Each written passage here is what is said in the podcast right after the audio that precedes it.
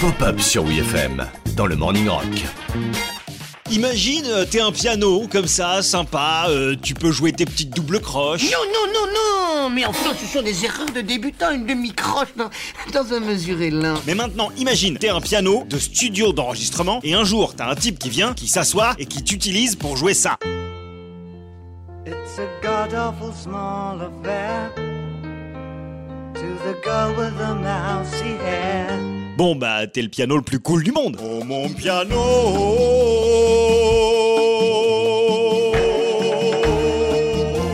Eh hey, mais t'es trop cool toi. Tu es le plus beau des pianos.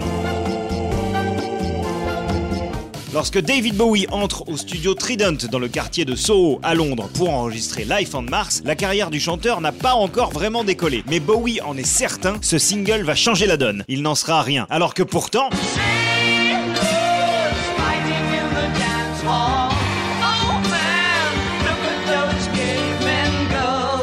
Afin d'obtenir un son parfaitement cristallin, Bowie porte son choix sur le piano à disposition chez Trident, un Bechstein grand piano au tabouret duquel s'installe son musicien pour ses sessions, le claviériste Rick Wakeman, qui jouera également sur l'autre single, Changes.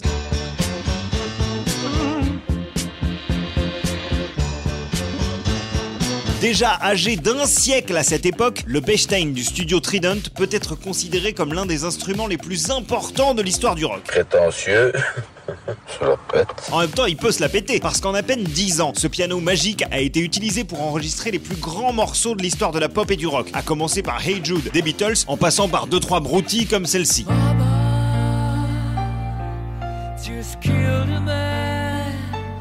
Tombé de plusieurs étages lors de son déménagement, ce légendaire piano a été détruit par sa chute en deux mille onze. À la boulette. Il a été restauré puis vendu aux enchères, mais ses heures de gloire sont désormais derrière lui.